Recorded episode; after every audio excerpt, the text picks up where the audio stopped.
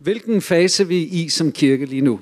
Jeg har bare brug for at sige tusind tak, kære menighed. Tak for jeres engagement. Tak for jeres udholdenhed. Tak for jeres offervilje.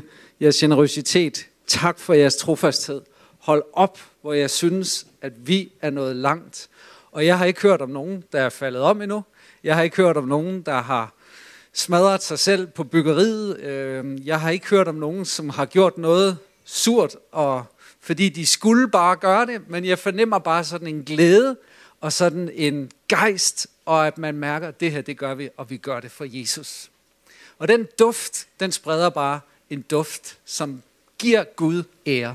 For der er ingen, der skal føle, at det her, det skal du gøre, fordi så ser det godt ud, eller det her, det skal du gøre, fordi det bør du. Gør det af hjertet som for Jesus, og det fornemmer vi. Lige i øjeblikket, så er vi jo godt i gang med sådan et forløb, vi kalder fyrre dage for byen. Så lige fyrre dage for byen. Og det er altså ikke, fordi vi er kun til for byen de, i fyrre dage. Du må også godt sige fyrre år for byen, værsgo. fyrre år for byen. Så det her det er egentlig bare for at sige, nu rykker vi ind i noget nyt. Der er en ny fase i vores kirke. Vi skifter rammer. Vi er flyttet geografisk. Vi er flyttet facilitet. Så vil vi gerne lige stands op ved og sige, hvem er det nu lige Gud har kaldet os til at være? Så ikke vi er noget andet, end det Gud har kaldet os til. Så vi forbliver det Gud vil, vi skal være. Vi er kirke sammen, og vi er kirke sammen, fordi Jesus har kaldt os sammen. Ordet kirke betyder eklesia, eller det er det græske ord eklesia, som betyder, de er sammenkaldt. Sig lige til din sidemand, du er kaldet til at være her. Vi er udkaldt, vi er sammenkaldt, vi er kaldet sammen, og derfor er vi en familie, fordi Jesus elsker os, og fordi han vil noget med os. Og det vi gør i de her fyrre dage, det er sådan set, at vi kigger ind i den vision, som vi oplever, vi har fået som kirke for mange, mange år siden. For en ti år siden satte vi et ord på og sagde, at den hedder A to, fordi det var egentlig det, den var. Nemlig en beskrivelse af, at vi vil være en kirke, som ligner den første kirke, som den er beskrevet i Apostlenes Gerninger. Derfor A to, Apostlenes Gerninger to, i Aalborg, som jo kaldes i folkemunde for dobbelt A. Og vi vil gerne have sådan et hus, som rækker ud til byen, men vi vil også gerne være kirke i det hus, og ud i byen med huset, med kirken. Så vi oplever, at det er en spændende vandring, hvor vi beder, vi faster, vi har fokus på Jesus, vi har fokus på hans kald til os. Og den første uge handlede om visionen, sidste uge om passionen, og den uge, vi går ind i nu, den handler om budskabet, A to budskabet. Og så kommer vi til en uge, der handler om fællesskabet, om discipleskabet, og så slutter vi af med lederskabet. Så har du ikke fået det her hæfte, så tag det lige inden du går hjem, og gerne en til hver, os som passer, I kan notere hver for sig, og måske også bruge det sammen. Der er nok af dem derude i infobaren. Det vi skal være sammen om i dag, det er A to budskabet. Prøv lige at sige budskab. Budskab. Forkyndelsen fik nemlig førstevalg i A to fællesskabet. Det er faktisk yderst interessant, synes jeg, at læse og studere Apostlenes Gerninger, og lægge mærke til, hvor mange taler, altså prædikner der. Det er som om, at Lukas, som jo er læge, og som skriver først Lukas evangeliet om historien om alt, hvad Jesus gjorde og lærte, og så fortsætter han med at beskrive alt, hvad han fortsatte med at gøre og lære, nu igennem fællesskabet og igennem apostlene, så ser vi, at Apostlenes Gerninger i stor stil handler om forkyndelse. Der er faktisk hele, nu skal jeg tælle her, otte taler af Peter, ni taler af Paulus og en af Stefanus. femogtyve procent af hele den bog på otteogtyve kapitler, det er gengivelse af prædikner. Så Lukas prøver at fortælle os noget. Han prøver at sige til os, forkyndelsen er vigtig. Forkyndelsen er afgørende. Det er vigtigt, at vi får budskabet frem. Så han siger i virkeligheden igen og igen, når kirken skal beskrives, så siger han, og ordet fik fremgang. Og ordet fik fremgang. Så det de målte på, om de lykkedes, det var ikke, fik de en større bygning, var der flere mennesker, jo det står igen og igen, flere og flere kom til tro, så det gik de op i. Men det de i virkeligheden målte på, det var, kom evangeliet ud til flere i byen og i byerne og i den verden, de var en del af. De gik op i budskabet. De var evangeliserende, fordi de elskede evangeliet. De gik op i evangeliet. Der er en, der har sagt, prædiken er kirkens dynamit. Der er én ting, der kan sætte eksplosion i gang i vores liv og vores hjerter, i vores by, i vores samfund. Det er evangeliet. Det rene, pure evangelium, siger Paulus, det er Guds kraft til frelse for enhver, som tror. Hvis der er noget, der kan vende op og ned på vores verden, så er det budskabet om Jesus Kristus. Paulus siger, at vi tror på det budskab så meget, at ordet om korset, siger han, det er vel en dårskab for dem, der fortabes, men for os, der tror, så er det Guds kraft til frelse. Og han siger, for jøderne, der er det en forargelse, for hedningerne, der er det en dårskab, men for os, så ved vi, fordi vi har erfaret det, ordet om korset er dynamit. Ordet om korset er kraft. Ordet om korset er levende og virkende. Og hver gang vi prædiker, så prædiker vi, fordi Jesus kommer nær. Han er ikke langt væk, så vi skal hive ham ned oppefra, eller grave ham op nedefra. Han er i det troens ord, vi forkynder.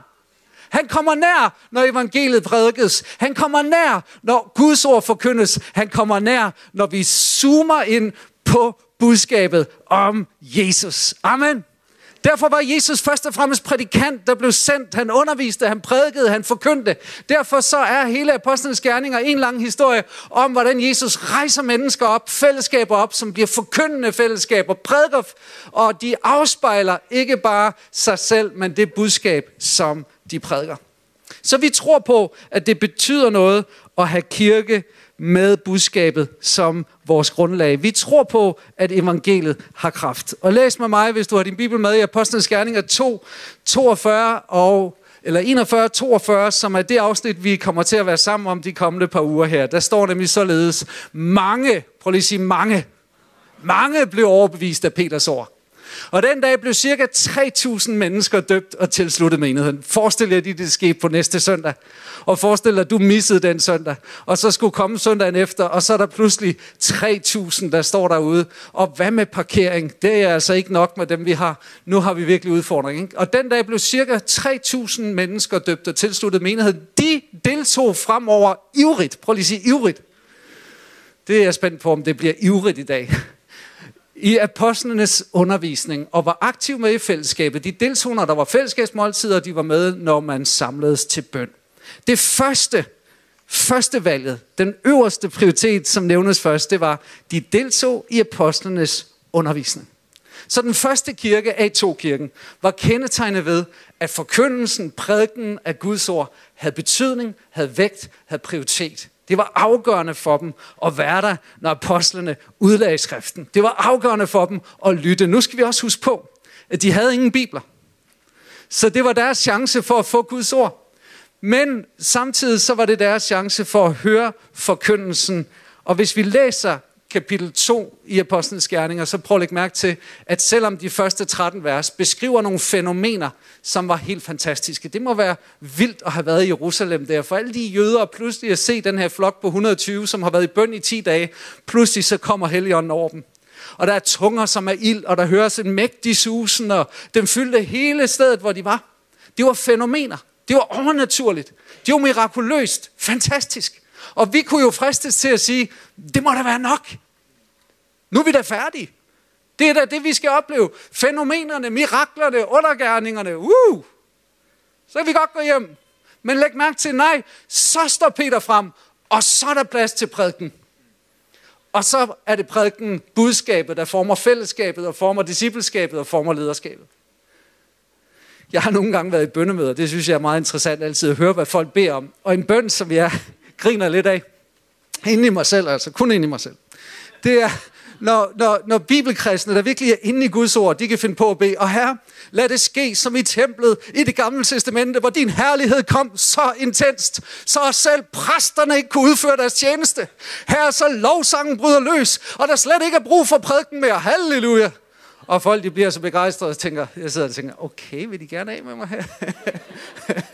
Så når vækkelsen kommer, skal der ingen prædiken være. Selv præsten, prædikanterne, forkynderne, de skal ikke på mere. Jeg har lyst til at sige, selv pinsedag, hvor fænomenerne var der, og hvor herligheden kom over forsamlingen, så var der tid til prædiken.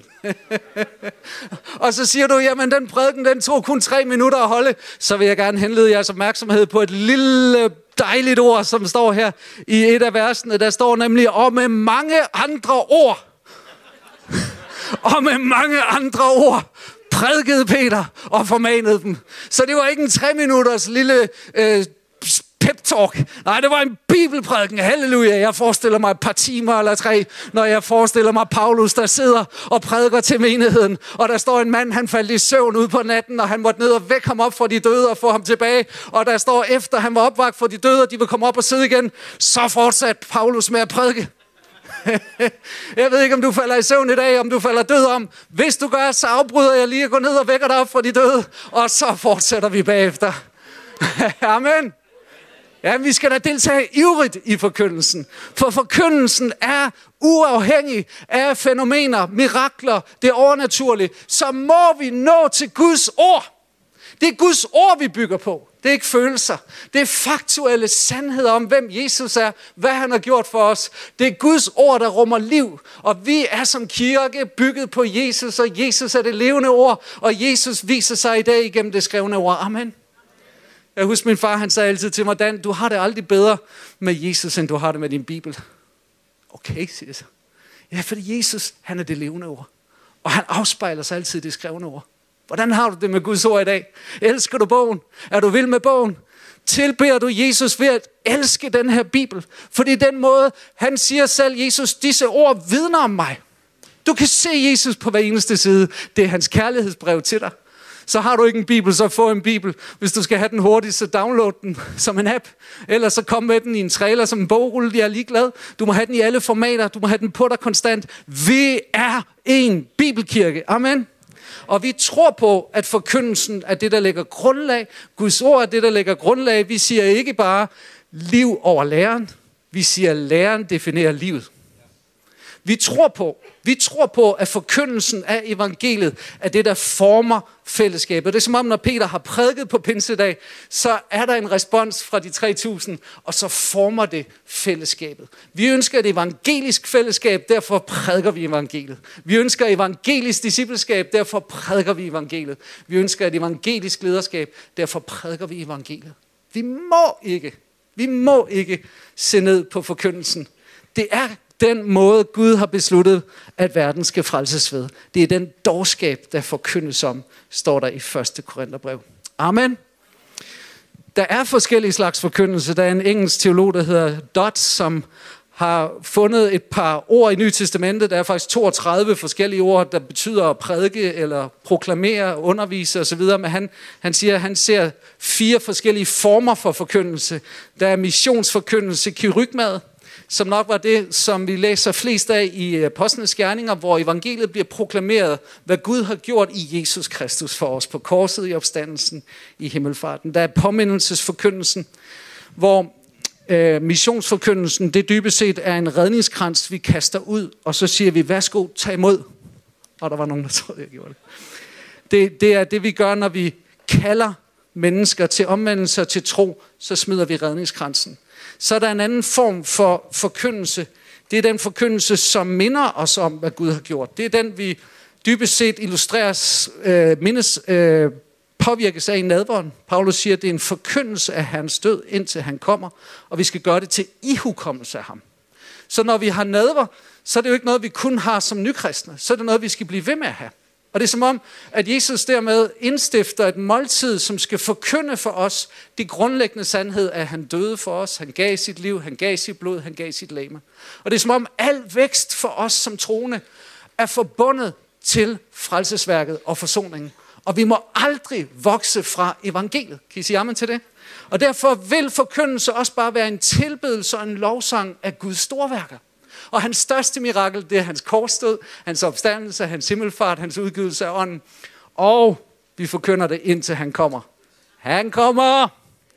Hans tilsynekomst er nærmere nu, end der nogensinde har været. Han kommer snart igen. Glæder vi os? Ja, okay. Sådan der, jeg så din hånd. Der var en der, der ikke sov. Kanon. Der er også undervisning, som er en udlægning. Jeg har taget en skovl med, ikke fordi man behøver at være en spade for at sidde til undervisning, men det handler jo om at grave i Guds ord. At vi får Guds ord i dybden, det kan være i temaer eller i bøger, Og øh, det er en væsentlig del også af Nytestamentet forkyndelse. Så er der træningsdelen. Det er det ord, vi har i Epheserne fire elleve, som egentlig dybest set både kan oversættes med at fostre og træne. Jeg har taget sådan en lille dunklin med, fordi det handler også om, at vi bliver gjort hele. Det betyder også helbredt. Guds ord kan helbrede dig og hele. Og der står, at han har givet nogle til at være apostle, profeter, hyrdelærer, evangelister. Hvorfor? For at udruste de hellige. Og forkyndelsen er udrustende. Udruster og træner til tjeneste. Og derfor er det så afgørende, at vi har hele den her forkyndersalat. Søndag, så er det ofte kerygmad, så er det ofte forkyndelsen, proklamationen, blandet med noget undervisning, fordi den her gudstjeneste er ikke kun et gæstebud, det er også bare familien, der mødes, og så må folk kigge med og kigge på, men vi er dem, vi er, vi kan ikke lave om på os selv, vi er lidt specielle, vi er et ejendomsfolk, et ejendommeligt folk, er det ikke rigtigt? Og derfor må vi nogle gange lige stands op og forklare, hvad der sker, fordi at man kan være udenforstående og tænke, hvad er det her for noget? Og derfor så har vi en god blanding, synes jeg, af de her fire. A to budskabet vil jeg gerne gå ind i i dag, Apostlenes Gerninger to. Vi har læst om det første bønnemøde forrige søndag, tror det var et par søndage siden i hvert fald, at de holdt fast ved bønnen i enighed. Og det var jo et bønnemøde, ånden faldt på pinsedag, som havde varet ti dage. Og Guds ånd kom over dem alle sammen, de blev fyldt op. Men så står der i vers fjorten, der trådte Peter frem sammen med de elleve, og med højt røst så talte han til dem. A to budskabet formidles af helt almindelige mennesker. Der trådte Peter frem. Apostlen Peter. Ham, som for kort tid forinden havde fornægtet og bandet på, at han ikke kendte Jesus. Peter var absolut ikke fuldkommen. Du finder ingen fuldkommen præst, du finder ingen fuldkommen forkynder. Gud har valgt at bruge helt almindelige mennesker. Dog, så er det tydeligt, når vi læser Nye Testamente, at der er nogle krav over dem, der formidler Guds ord. Og jeg har opsummeret det med Aristoteles, ethos, pathos, logos. At der er nogle ting, som vi må vægte i vores forkynderes liv, og som også var en historie i Peters liv. Han havde ethos. Peter, han havde været sammen med Jesus i tre et halvt år. Han havde set den opstandne Jesus. Han var blevet fyldt med Helligånden. Han havde fået Guds kald på sit liv, og det prægede hans ethos, hans karakter. Han var dedikeret til Jesus. Han havde forladt alt og fulgt efter Jesus. Og vi bliver nødt til at spørge, er det en sund budbringer? For budskabet gives af en person. På træet, på frugten skal træet kendes. Og skal vi blive bedre til at prædike, så handler det ikke bare om større hoveder, så handler det om bedre hjerter. Større kærlighed til Jesus, større kærlighed til hans ord, større overgivelse til ham. Større opgør med synd i vores liv. Mere helhjertethed. Mere discipleskab. Amen. Og vi må tage Nyt Testamentet seriøst. Også i dens krav til ledere. Krav til åndelige ledere og formidlere af Guds ord. Dernæst så patos. Patos har at gøre med følelser og hjerte. Peter, der står han råbte. Han trådte frem. Og så råber han. Før var han fornægter, nu han forkynder. Han præger hele den der åbne plads, open air. Han lægger hjertet i. Jeg tror, det var grundlæggeren af Frelsens Herre, William Booth, der sagde, når jeg prædiker, siger han, så ønsker jeg bare at brænde så meget for Jesus, at folk de kommer for at se mig brænde. For folk tiltrækkes af ild. Og jeg tror, Peter, han var så meget tændt i brand, at folk de lyttede på ham, for der var patos, der var passion, der var lidenskab. Han havde et kald på sit liv. Der står om Jeremias profeten, han på et tidspunkt var så træt af at profetere, at han ville give op, men så står der, så kom der i mit hjerte en ild, og så kom den der brand tilbage, og så måtte han bare profetere. Og det ærgerlige for Jeremias, det var, at han altid fik ord om dom, og derfor fik han tæsk, og han fik slag, men han kunne ikke lade være, fordi han var kaldet. Og det vigtigste for budbringer, det er ikke, at de har kundskab, karisma, men det er, at de har karakter, og de har kald. Amen. Så kaldet er det, vi ser efter, når vi ser efter forkynder. Min øh, onkel, som ikke lever mere, Alf Lorentzen, som var præst i, i en kirke i København, en pinsekirke, han blev opsøgt på et tidspunkt af en ung mand, som mente, han havde kaldt til at prædike. Og øh, han spørger så Alfred, hvad, hvordan finder jeg ud af, om jeg er kaldet? Og så siger Alfred til ham, hvis du kan lade være, så lad være. Paulus siger, ved mig, hvis ikke jeg forkynder det. Hvis du har et kald til at prædike, så ved du det.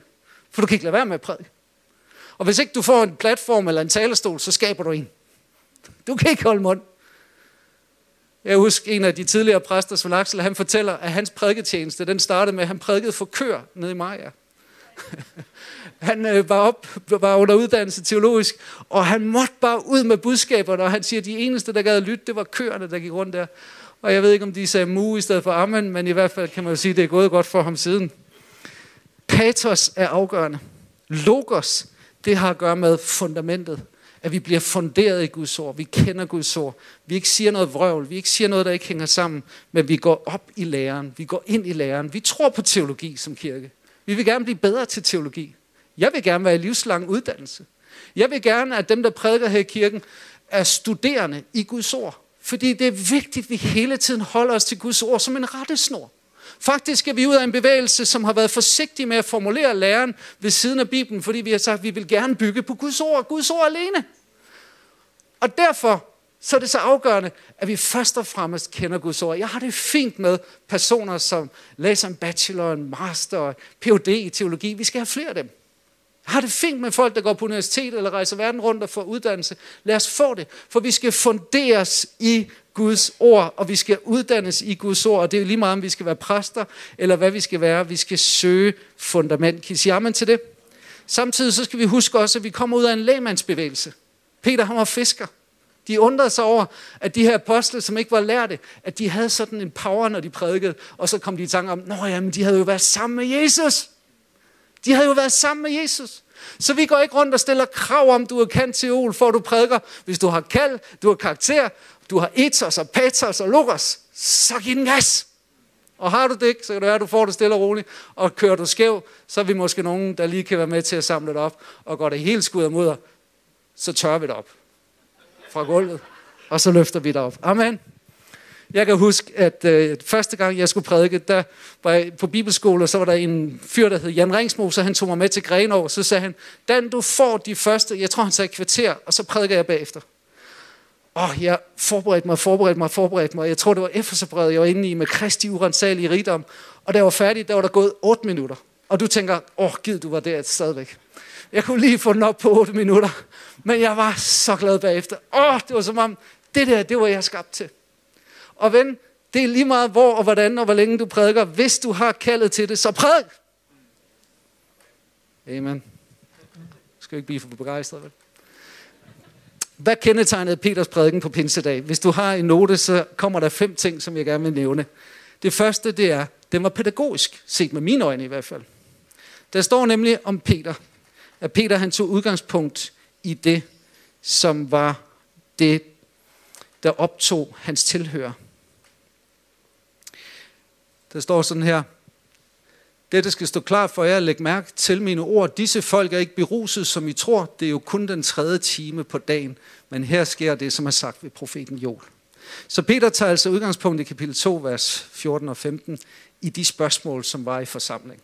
Der er ingen, der har sagt, at kirken har det problem. De svarer på spørgsmål, ingen stiller. Peter, han fornemmede, hvad var, hvad var det, der rørte sig?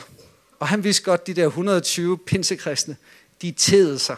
De hang i lysekronerne. Det tror jeg nok var det, man sagde om de første i Danmark, i aviser og blade. De hænger i lysekronerne. De tæder sig mærkeligt. Og, og Peter, han vidste godt. Og så tog han den med et gran humor. Han havde noget selvironi, og han havde noget, noget humor. Og derfor så siger han, hør nu her. Det kan godt være, at vi ser beruset ud, men altså, barn er ikke engang åben endnu. Kom on, klokken er kun ni om morgenen. Han appellerer til jøderne, de vidste godt, at man drak ikke og spiste ikke klokken ni om morgenen, når det var helligdag, når det var pinse. Så han lavede lidt sjov, han lavede lidt ironi. Og ven, åh, jeg synes, det er fantastisk med forkyndere, der har gave til at gøre de glade, gode nyheder glade. Det er ikke et krav, det bliver tungt. Jeg tænker nogle gange, når jeg sidder, jeg har... må jeg bekende en søn, jeg kan rigtig godt lide stand-up. Jeg synes, det er så sjovt. Der er nogen, der jeg ikke kan høre på, så er nogen, jeg kan høre på. Men jeg tænker, tænk hvis Kasper Christensen og Frank Vam, tænk hvis de blev fyldt med Helligånden. Det tænker jeg tit på. Tænk hvis de kom til tro. Tænk hvis de blev evangelister. Hold da op. En fornyelse af prædiken. Eller anden. Tænk hvis han blev åndelig. Han har lige fyldt Royal Arena med seksten tusind.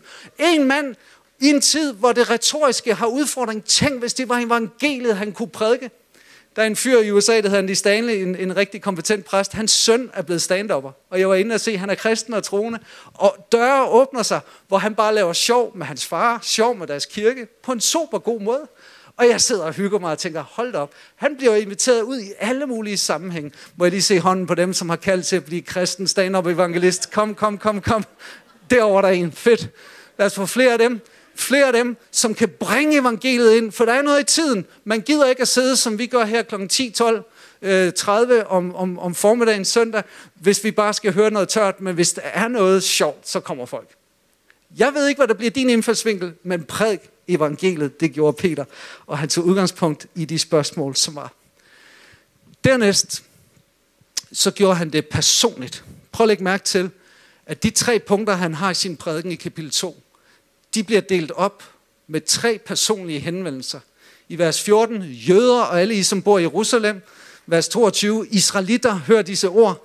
Og del tre, vers niogtyve, brødre. Så han kommer med personlige henvendelser. Måske er det i virkeligheden forskellen på undervisning og kerygma, forkyndelsen, at den bliver meget personlig. Den er optaget af at henvende sig til mennesker. Og måske er det i virkeligheden den største og vigtigste udfordring for os som forkyndere, det er at tage Bibelen eller teksten, og så bygge en bro til byen eller konteksten. Og der kommer forkyndelsen ind og skal bygge en bro, og den skal have et brohoved, som er bundsolidt i Guds ord, i teologien, i evangeliet. Den skal virkelig forankres der, men den skal også forankres i kendskabet til dem, man taler til. Den skal forankres i kulturen. Vi må tale tidens sprog. Læg mærke til, at vi har fire evangelier. Du kan se på Matteus evangeliet, det er skrevet til jøder. Du kan se på Johannes evangeliet, det er skrevet til en græsk kontekst. Vi får ikke bare et evangelium, vi får fire, fordi det er kontekstualiseret til målgruppen. Og her er prædikens udfordring og prædikantens udfordring at være brobygger imellem teksten og konteksten, imellem evangeliet og byen, imellem Bibelen og de mennesker, vi færdes iblandt. Hold fast, hvor jeg er nødt her fredag aften og sidde på bagerste række til grandegudstjeneste og høre vores ungdomspræst prædike. Han prædikede om sex, og jeg sad ved siden af min kone, og vi sad bare og tænkte, det her, det er god forkyndelse, det skal vi hjem og praktisere. Men han... Han prædikede det radikalt, han prædikede det helhjertet, men han prædikede det også på en måde, hvor jeg kunne se, selvom der var rigtig mange kirkefremmede unge, så var de med på. Det handlede om Esau og Jakob. Det handlede om ikke bare lige at nuppe af den røde linse der, men pas på, fordi sex kan make you og break you. Sex, det kan være noget rigtig positivt i dit liv, det kan også bare ødelægge dig, hvis du kommer det. Hvis du får det ud af konteksten fra ham, der har skabt det. Kan I sige amen her? Er der nogen, der også har brug for den prædiken i dag? Okay, Mathias, vil du komme op og... Hvor er det skønt, når Guds ord forkyndes, så det bygger bro, og det forstås. Det gjorde Peter på pinsedag. Han ramte ind i hjerterne. Det må evangeliet gøre. Dernæst, så var der en tydelig prioritet. Det var bygget på bibeltekster og havde fokus på Jesus Kristus. Hvis vi ser de tre punkter igen, så første punkt, det appellerer direkte ind i en forklaring af, hvad er det, der sker? Jo, siger Peter. Her sker det, som profeten Joel har talt. Og vi skal huske på, at han talte til jøder. De kendte alle sammen profeten Joel. Og han citerer det afsnit i kapitel tre, vers et til tre. Gud har udgivet sin ånd. Det er det, der sker. Og jeg opdagede her forleden dag, at det der ord udgivet, ved I, hvad det betyder? Det betyder ikke bare lige sådan bestænket, en lille sprinkling. Det betyder nærmest troberegn. Det er himlen, der åbner sig, og så kommer der bare ånd ud. Amen. Det glæder jeg mig til, at vi oplever det så markant. Men så står der del to. Det er salme seksten, han citerer. Og så begynder han at tale om Jesus, som I har korsfæstet, men det var fastlagt af Gud. I tror, det var tilfældigt, men Gud havde for evighed fastlagt det, og han er nu opstået. Og punkt tre, der citerer han salme et hundrede og ti, at Jesus er ophøjet, og han har nu udgydt ånden. Læg mærke til Peter. Selvom det var givetvis en, en uforberedt prædiken, så vægter han bibelcitater. Han bygger sin prædiken på Guds ord. Han vægter at tale om Jesus. Det handlede egentlig om at skulle forklare, hvem Helligånden var, men Peter begynder med det samme at snakke om Jesus. En mand, som overfor jer er udpeget af Gud ved mægtige gerninger. Prædiken om Jesus, evangeliet om Jesus, det er det, Helligånden stimulerer sig af, og det er det, Helligånden kommer og bekræfter. Vil du have mere af Guds ånd, så have fokus på Jesus, fordi Helligåndens opgave er at herliggøre ham, promovere ham, gøre ham levende for vores øjne. Kan I sige amen til det? Så vi vil og skal være en kirke, som prædiker Kristus. Og jeg tror faktisk, det er afgørende også at forstå, at hver eneste bibelteksts vigtigste nøgle i tolkning, det er Jesus. Hvis ikke vi lander forkyndelsen hos ham, så er vi ikke evangeliske. Og derfor så kan det der snutrik, jeg fandt ud af, da jeg var barn og gik i børnekirke, så fandt jeg ud af, at de fleste spørgsmål, læreren havde, der kunne jeg bare løfte hånden og sige, Jesus. Jamen, det var god nok. Jesus, Jesus var svaret. Hvem er det der, han taler om? Det er Jesus. Fint. Men det er faktisk en stor lærdom i. Det handler om Jesus. Amen. Så det er en prioritet i forkyndelsen, og så er det en profetisk forkyndelse. Helligånden inspirerede taleren og virkede på tilhørende. Der står sådan her, da han har været igennem de tre punkter, da de hørte det, stak det dem i hjertet. Prøv lige at sige, stak det dem i hjertet. Det her ord, det betyder faktisk på græsk at være gennemtrængt. De oplevede det, ramte dem. Og de spurgte Peter og de andre apostle, hvad skal vi gøre? Hvad skal vi gøre? Det er jo egentlig det, vi gerne vil have mennesker, der ikke kender Jesus, til at konkludere. Hvad skal vi gøre? Det kan vi ikke skabe selv. Det er kun Helligånden, der kan virke det frem. Og når Helligånden virker i forkyndelsen, når ordet og ånden arbejder sammen, så kommer der liv.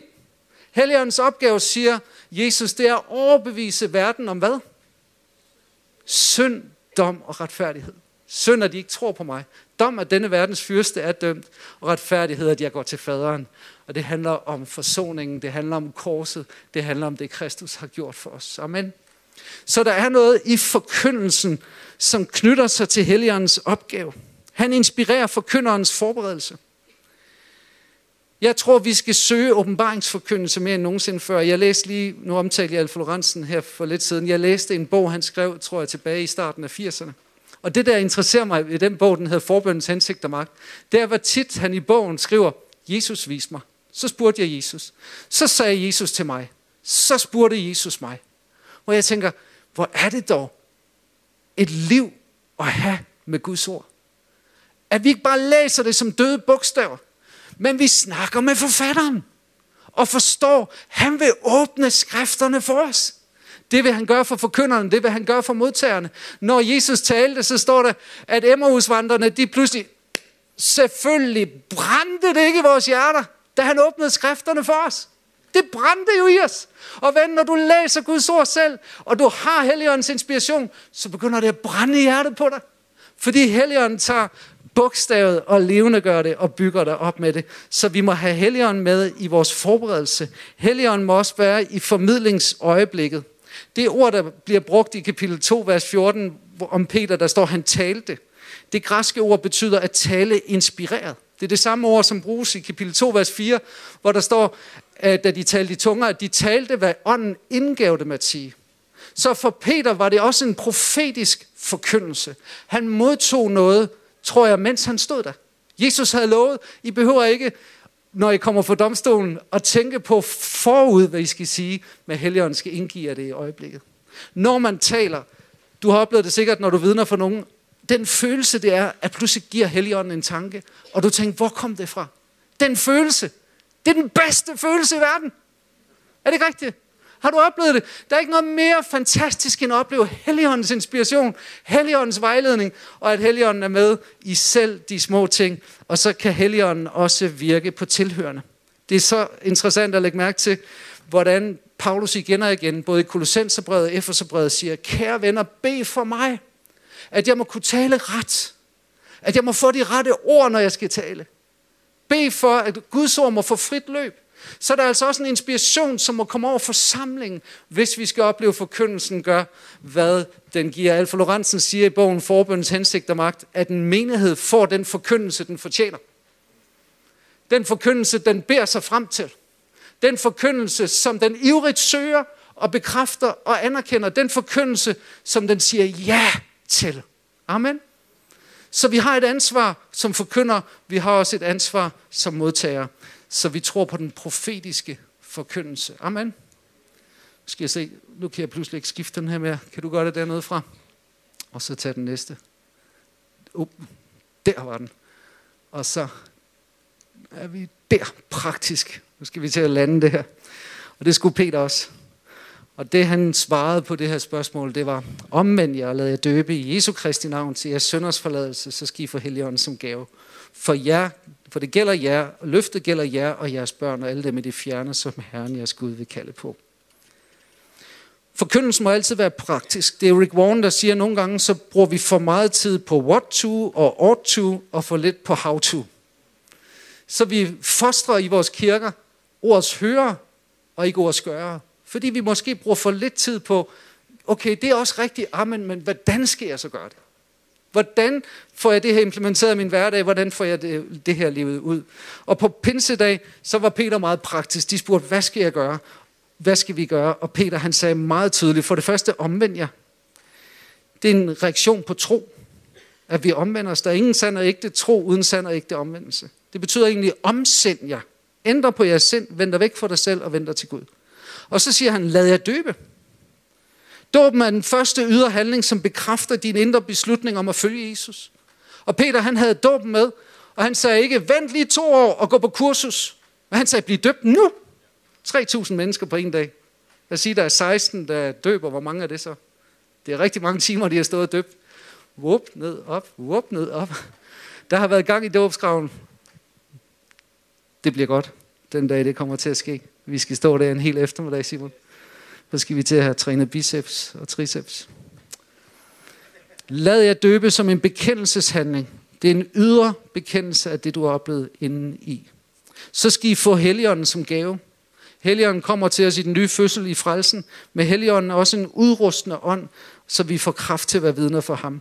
Og det, de havde oplevet på pinsedag, var ikke kun for de et hundrede og tyve, det var også for de tre tusind. Og derfor siger Peter, I skal også have Helligånden. Det er også for jer. Så modtag Helligåndens gave. Ikke Helligåndens medalje, ikke Helligåndens øh, pokal, men Helligånden som en ufortjent gave. Og så står der her, det, det har jeg egentlig ikke bemærket, men han siger, for løftet gælder jer og jeres børn, og alle dem Gud vil kalde i det fjerne. Vi stopper ofte ved, tag imod selv. Tro, omvendt og døb, bliv døbt og tag imod Helligånden.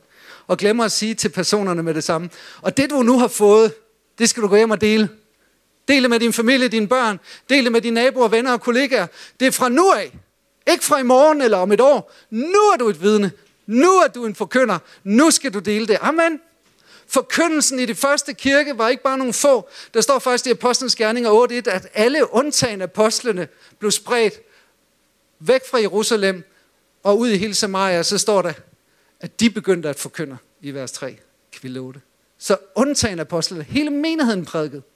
Og det gjorde de, fordi de havde fanget det hellige almindelige præsteskab, at vi alle sammen er forkyndere. Jeg tror, det fulde evangelium betoner både frelse, dåb, tro, åndsdåb.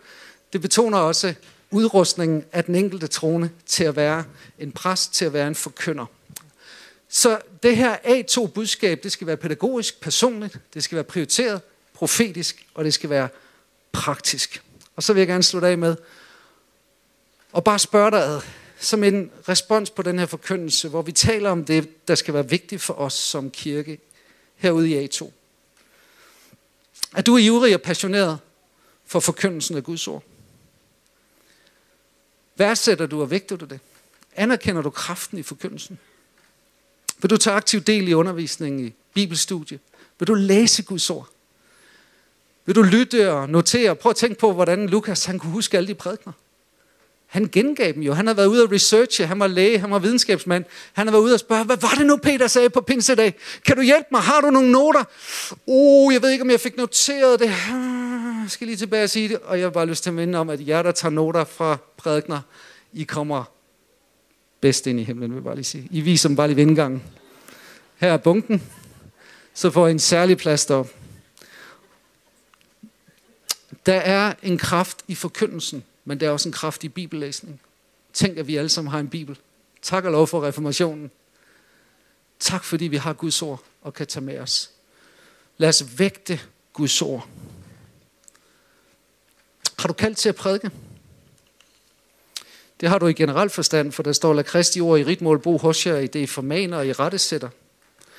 Ordet formane eller underviser, tror der står i Kolossenserbrevet tre seksten, det er et ord, der betyder instruere. Og så i rettesætte eller vejlede, det er et instruktionsord, rådgivning. Jeg tror, der er nogen i dag, og det er det, jeg har fået særligt på hjertet i dag, det er at sige, at der er nogen, der har kaldt til at prædike, som ikke prædiker. Og du skal komme i gang med at prædike. Jeg har faktisk bedt i den her uge, hvor det her fokus, det her tema har været i fokus, så jeg bedt om Gud. Jeg beder om, at inden tyve fyrre, hold fast, det er der altså enogtyve år til, så er jeg sådan lige på hælene til at, at stikke afsted. Så, øh, så vil vi gerne have fostret hundrede forkyndere. Kan I hænge med på den? Hvis vi skal nå byen, hvis vi skal være en kirke, der sender ud, og vi skal se kirker blive plantet, så tror jeg, vi skal være med til at forkynde. Jeg har lyst til at sige, vi har en svaghed som kirke, det er, at der er for få kvinder, der prædiker. I her i ugens løb, så er det her ord kommet til mig fra Salme otteogtres tolv. Herren lader sit ord lyde. Kan I sige amen til det? Stor er skaren af kvinder med glædesbud, står der bagefter. Så når Herren taler, så er der nogen, der skal prædike. Nu på søndag er det Gurli, der skal være med til at prædike. Jeg ved, der er så mange kvinder i det her rum, som Gud har lagt sin hånd på til at prædike og til at undervise. Og vi har brug for jer. Vi har brug for åndelige møder, vi har brug for forkyndere. Og selv skoven bekræfter det. Vi har brug for børneundervisere, hvor jeg er glad for samtalen med nogle af de her. Der kommer en af dem, der prædiker herinde. Jeg tror, der var en mini-forkynder forleden til mig og sagde, Dan, jeg har brug for, om vi kunne tage en samtale om, hvad er det, vi underviser børnene i, mens de er i mini? Og så kunne vi måske også snakke om, hvad skal der ske, mens de er maxi og i mikro? Og jeg tænkte, hold da op. Det er en kaldelse, det der. Det er en passion. Og give børnene Guds ord. Giv dem det bedste. Vi har forkyndere, der taler til teenager og til unge. Vi har forkyndere, der skal tale ind i det internationale. Vi har forkyndere, der skal virke på nettet. Insta-forkyndere. Twitter-forkyndere, der sidder op om natten og skriver. Vi skal have forkyndere, som kommer ud i tv. Amen. Vi skal have apostle, profeter, hyre, lærer, lærer, evangelister. Jeg tror på den tid, hvor Gud kalder og udruster til det. Så tror jeg, der er nogen, der på en særlig måde får kaldt til at bede for forkyndelsen og for forkynderen. Og det har vi alle sammen et kald til i bred forstand, men der er nogen, der i særlig grad har det kald. Prædikanternes fyrste Spurgeon, han havde sådan en i sin forsamling, der på en særlig måde bad for ham. Og han siger, jeg ved, når jeg kommer til himlen, så får hun den store løn, og jeg den lille. Vi kan ikke undvære det. Og her i dag, så har jeg bare lyst til at tale til dig. Og sige, vægt apostlenes lære. Vægt Guds ord. Elsk din Bibel. Elsk Guds ord. Amen. Skal vi bede sammen. Jesus, takker du her. Tak for du inspirerer os ved din ånd til at elske dit ord. Tak for du inspirerer os ved din ånd til at tale dit ord. Til at modtage det. Til at leve det. Til at blive implementeret det. Her vi ønsker at være en kirke, der bygger på ordet. Fordi du er ordet, Kristus, det levende ord. I begyndelsen var ordet, og ordet var hos Gud, og ordet var Gud. Tak fordi vi ikke kan skille dig ad fra skriften. Skriften vidner om dig. Jesus, vi beder om, vi må være en kirke, der elsker Bibelen, læser Bibelen, studerer Bibelen, løfter Bibelen op, underlægger os dit ords standarder. Tak, fordi vi må bedømme alt efter dit ord. Herre, tak, for du kalder og udruster for forkyndere i den her tid. Jeg beder både for kvinder og for mænd, for unge og for modne, som du rejser op her i vores midte til at prædike. I Jesu navn. Jesu navn. Mens vi er i bøn, så har jeg bare lyst til at spørge, er der nogen her i dag? Nu vil jeg gerne kaste redningskransen ud. Og jeg vil også gerne hive den hjem igen. Er der nogen i dag, som aldrig har sagt ja til Jesus? Du har aldrig sagt, ja Jesus, kom ind i mit hjerte. Jeg ønsker at blive frelst. Jeg ønsker at vende mig bort fra mig selv. Og i virkeligheden, så kunne du også være klar til i dag at blive døbt, hvis vi havde baljen stående klar. Det har vi snart, for vi skal snart have dåb, så du kan tage beslutning i dag. Ja, jeg vil gerne have Helligånden som gave.